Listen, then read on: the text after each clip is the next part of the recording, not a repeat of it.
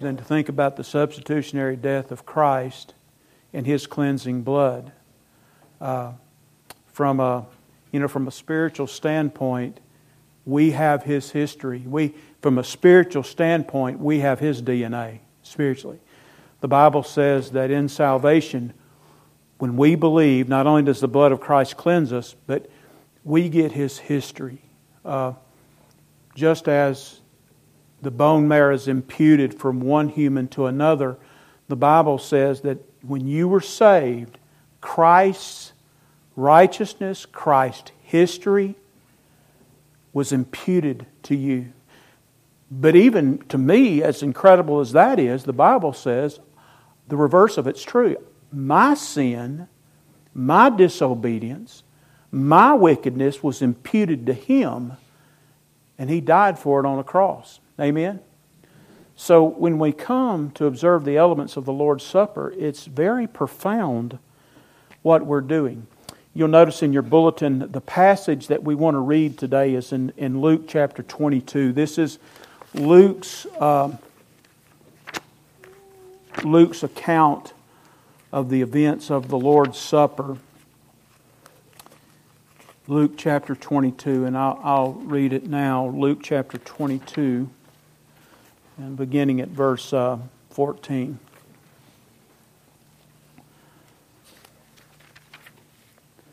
And you can read all three synoptics Matthew, Mark, and Luke, and, and uh, each of them have uh, different features about, about the events of the Lord's Supper. Um, but they're relatively the same. They're synonyms to one another, obviously, why we call it the Synoptic Gospels.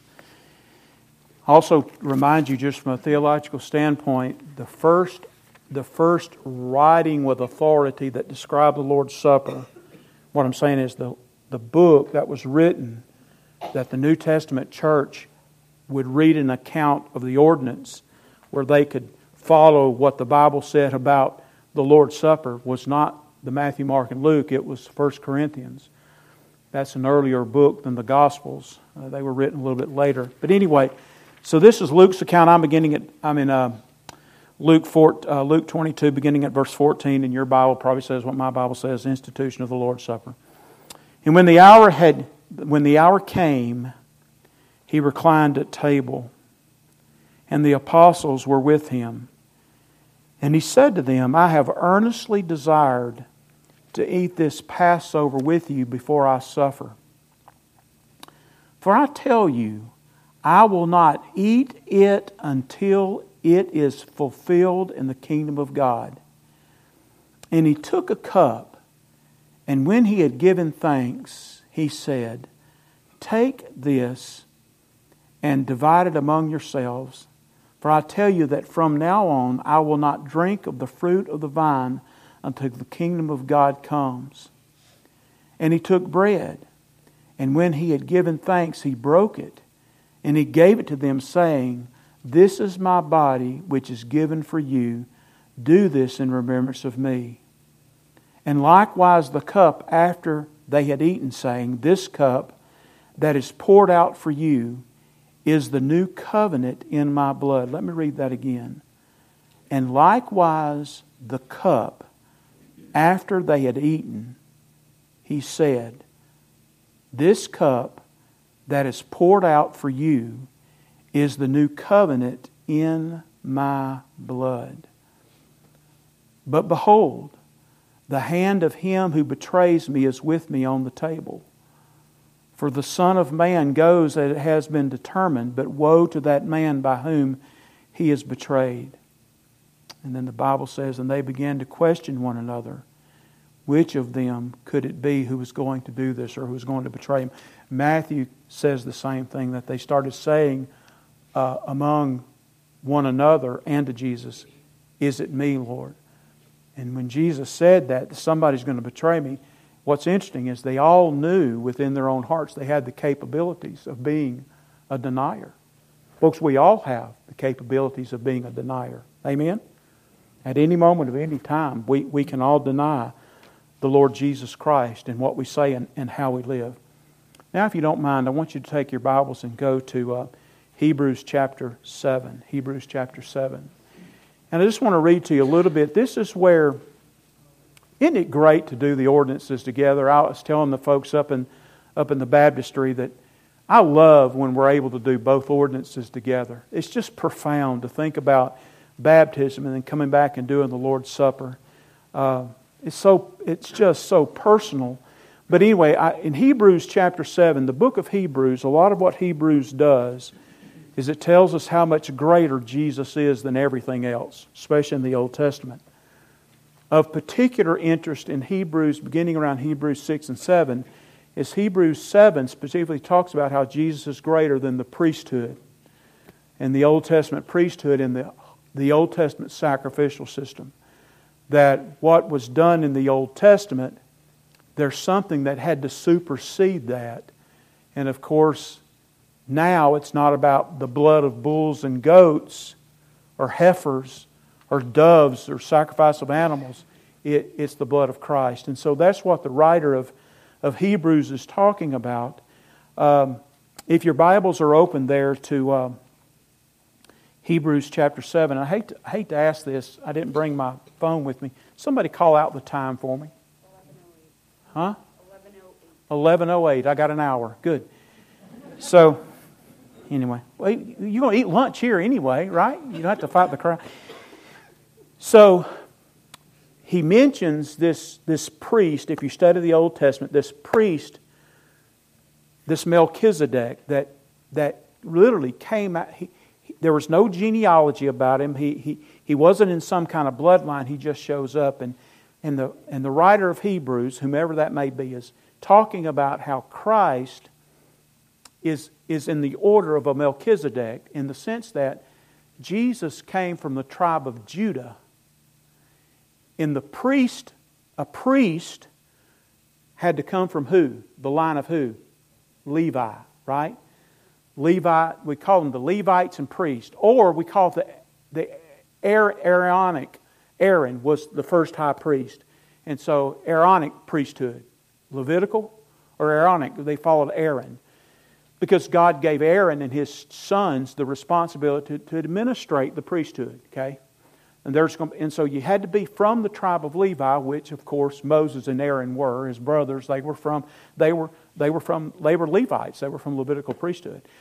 So Christ is going to supersede the Levitical priesthood. And the writer just mentions that he's in the order of Melchizedek. So, so Jesus just, in, in the sense of being the priest, he's our great high priest, he just shows up. God sends his son. He's, he's not a Levite, he's from the tribe of Judah. So he argues this point, but I want to pick up at verse 11, okay? And this is all just incredible information. By the way, um, this isn't the only reason but why? Why? I mean, there's 12 sons of Jacob, 12 sons of Israel. Um, why Levi? I'm sorry, I'm keep wiping my face, but the baptismal waters, y'all know this, are always hot, and it takes me three days to cool off after I've been up. Anyway, so uh, why? I mean, if there's 12 sons of Israel, 12 tribes, why See, if you, some, one of you may be able to answer this. And this is not something we all know right off the cuff. It's not like this is something everybody knows. But why Levi? Why did God ordain that through the tribe of Levi that the priest, and I think the priest represented the, the Israelites. Every Israelite was represented to God by the priest. I mean, he would make an atonement for his sin, then he would go make an atonement on the Day of Atonement for their sin, right? Very important role. So, but why the Levites? And, and it happens to be that you remember this. Remember when Moses Moses came down off the mountain, he was holding the tablets. And I don't know how big they were, but we know he was holding the tablets. There were two of them. And what did he see when he got down off the mountain? What were the children of Israel doing? That's right they, they were having a party, and that's not a good word, the word party there. And Moses dropped the commandments and broke them. Of course, he's going to have to rewrite them later. And then he makes a statement. This is uh, in I think it's in, it's in Exodus. Uh, I think I wrote it down. I know it's in Exodus uh, 32. I'm going to paraphrase it.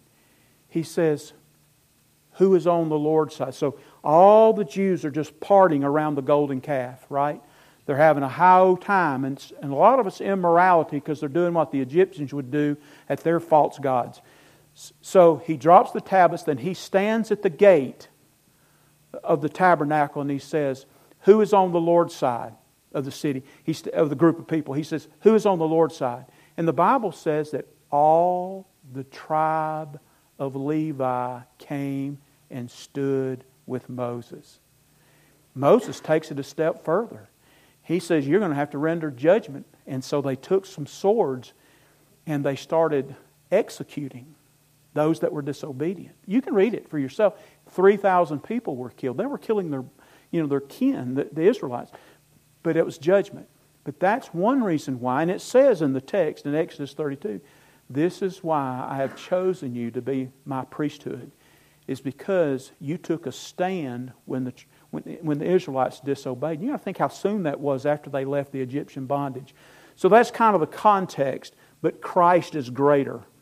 I'm picking up at verse 11. Now, if perfection had been attainable through the Levitical priesthood, for under it the people received the law, what further need would there have been for another priest to arise from the order of Melchizedek? So, if the priesthood and the law worked, why would there need to be another? If you and I could obey the law perfectly, right, why would there need to be another sacrifice? If the Old Testament priesthood, if somebody, a sinner, if, if, if, it was, if it was judicial in God's judicial economy that a sinner could make a sacrifice for his own sin, then turn around and go make a sacrifice for everybody else's sin, if that worked, there was no need for another priest. But there is a need for another priest. Because guess what happened?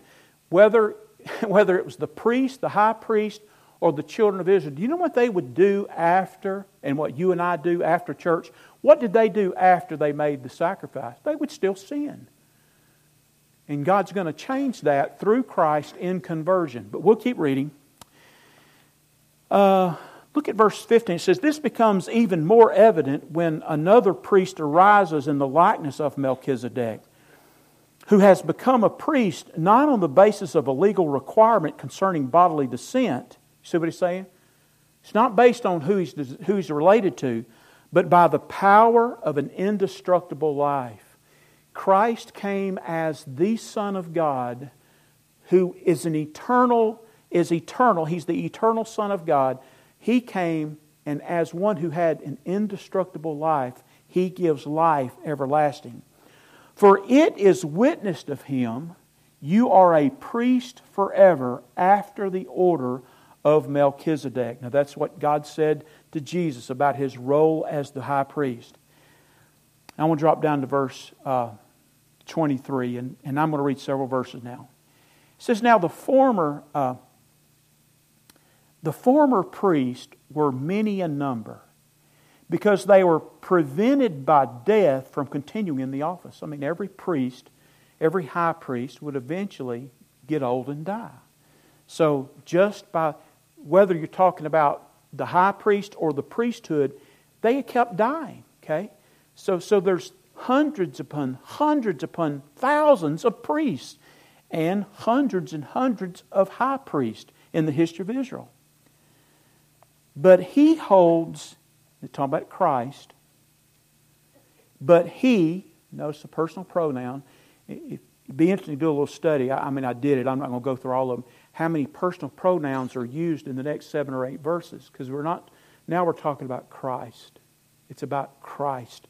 It says, but he holds his priesthood permanently because he continues forever. Now, immediately, what you need to remember and think about, not only celebrating the ordinance of the Lord's Supper, is where Christ is right now. He's an eternal priest. And we know that he sat down at the right hand of the Father, which is a whole other story why it's the right, because everybody on the right hand represents the acquittal.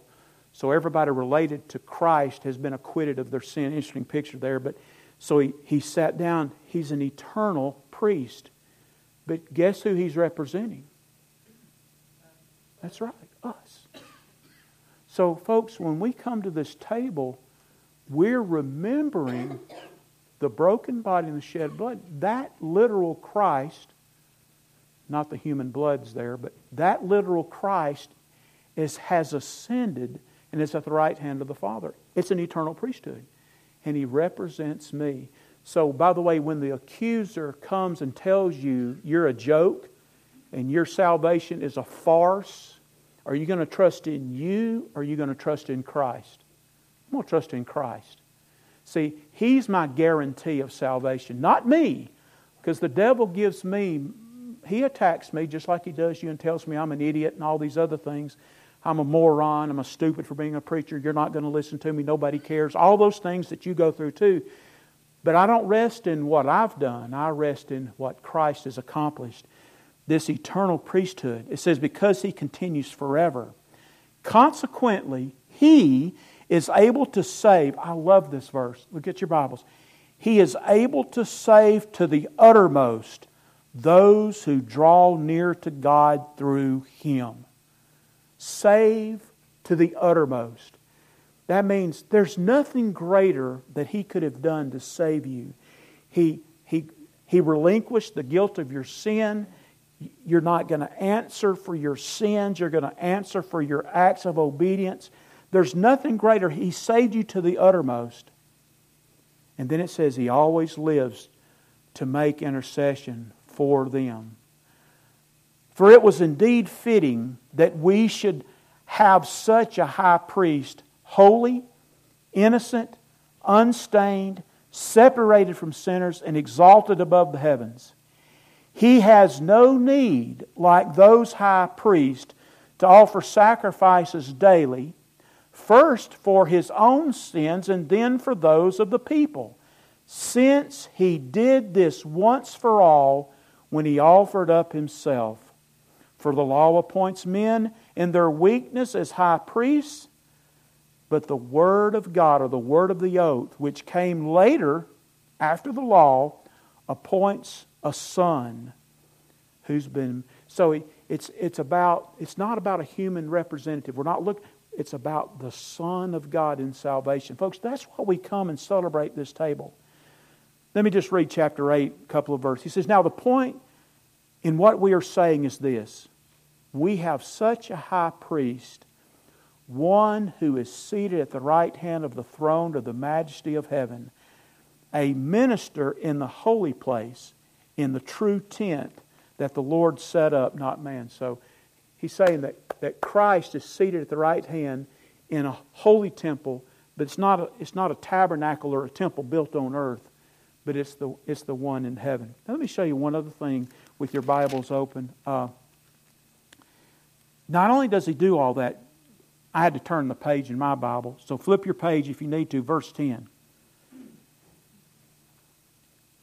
says, For this, uh, chapter 8, verse 10, For this is the covenant that I will make with the house of Israel. After those days, declares the Lord. So God's going to make a new covenant with Israel. By the way, this is why Romans 1 says that Paul says, I'm not ashamed of the gospel, it's the power of God unto salvation. Think about it. For I, Paul says, Romans 1.16, For I am not ashamed of the gospel of Christ, for it is the power of God unto salvation. God, God saves through the gospel. But then Romans 1 says, For the Jew first, and then for the Greek. So the message of salvation, who were the first group of people to be born again? Jews, right? So he, he's mentioned the Jews, okay? But he says, look what he says in verse, he says, after those days, he says, this is the covenant that I'll make with the house of Israel after those days, declares the Lord. And this is what happened to each of us, okay? Look what it says. I will put my laws in their minds and write them on their hearts, and I will be their God, and they will be my people. Now, just the contrast Moses had the law on tablets of stone, That's the law, that's the old covenant. The new covenant is when we believe God writes His word and His will on our hearts through the work of the Holy Spirit. We want to remember the broken body and the shed blood. I'm going to pray, and as I'm praying, I'm going to ask my, my servers to come help me serve. Let's pray together. Father, thank you for the table. We do need this table of remembrance because pathetically we forget the great cost to the Son of God to save us from our sins. Father, as we distribute the bread and the cup, I pray the reality of the life of Christ lived for us, the death of Christ dying for us, would be applied to all of our minds and hearts in Jesus' name. Amen. We're going to serve the bread, then we'll serve the cup, then we'll do the elements together. Okay, one of these go that way. There you go. Is that it?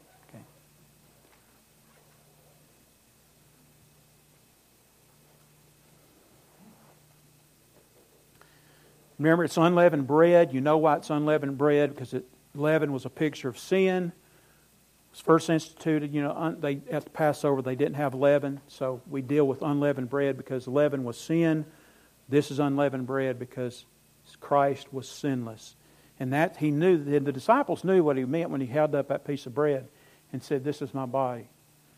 That bread was unleavened. It was, he was saying, "I'm sinless." That's one of the things a whole life lived on the earth sinless. This is my body, which is broken for you.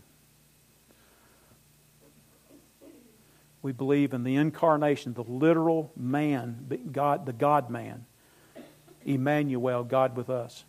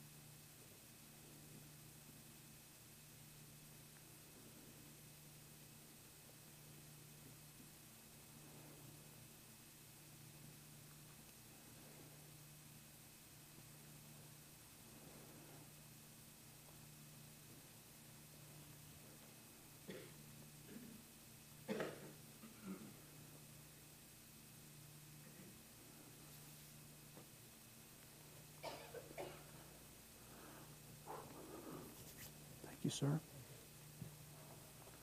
Thank you, guys. Thank you for helping out. It's good stuff, isn't it?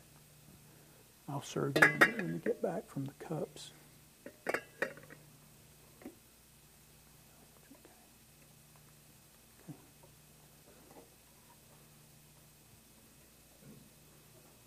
Thank you, guys.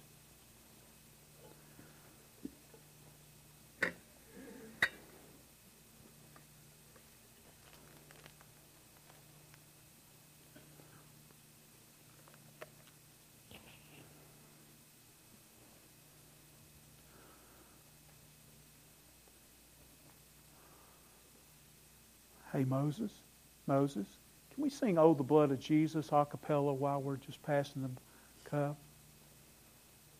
Y'all know it. We know it by heart. Oh, the blood of Jesus.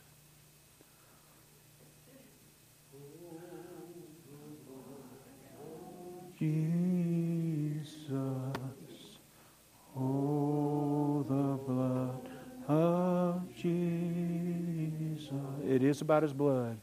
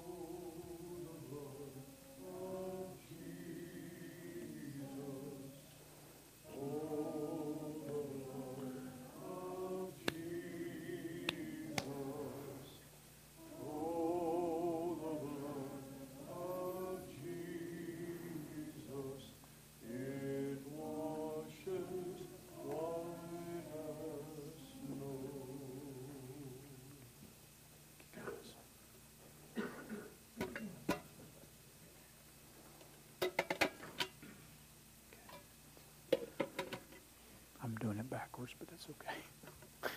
Sorry. Whoops.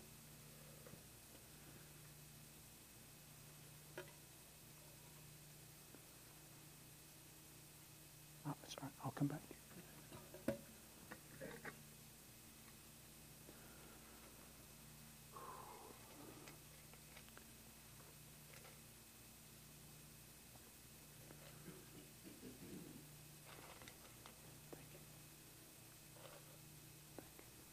Would you hold that? Let me see.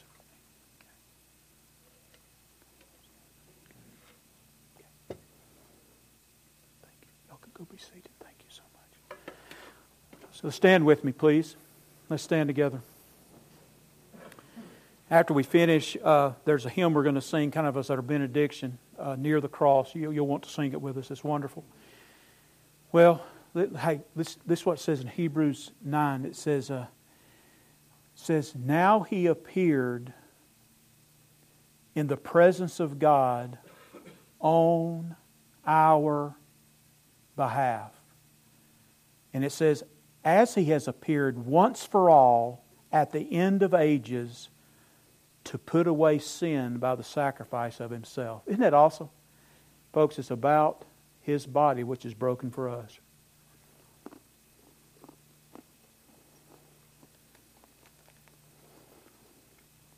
Then he took the third cup, what we believe. And if you do the Passover with the Jews for Jesus, they, they believe this. He, there's four cups. He took the third because there's a fourth one that's at the marriage supper of the Lamb. Isn't that great? He's going to drink another one with us. But every saint that's ever been saved by the blood of Christ is going to do it together. But, but the third cup, he, it's the blood. He says, This is the blood of the new covenant. Do this in remembrance of me. Our benediction is near the cross. Moses will lead us. Again, this will serve as our benediction. God bless. Thank you for being here.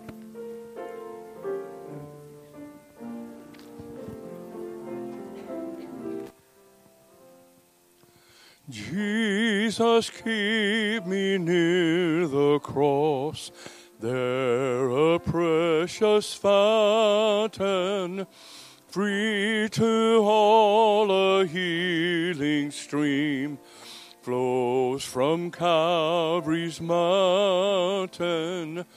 In the cross, in the cross, be my glory ever, till my raptured soul shall find rest beyond the river. Near the cross, a trembling soul, love and mercy found me. There the bright and morning star sheds its beams around me. In the cross, in the cross be my glory ever, till my raptured soul shall find rest beyond the river. Near the cross, O Lamb of God, the scenes before me Help me walk from day to day with its shadows o'er me. In the cross, in the cross, be my glory ever, till my raptured soul shall find rest beyond the river. Near the cross I'll watch and wait, helping, trusting ever, till I reach the golden strand just beyond the river. In the cross, in the cross, be my glory ever till my raptured soul shall find rest beyond the river.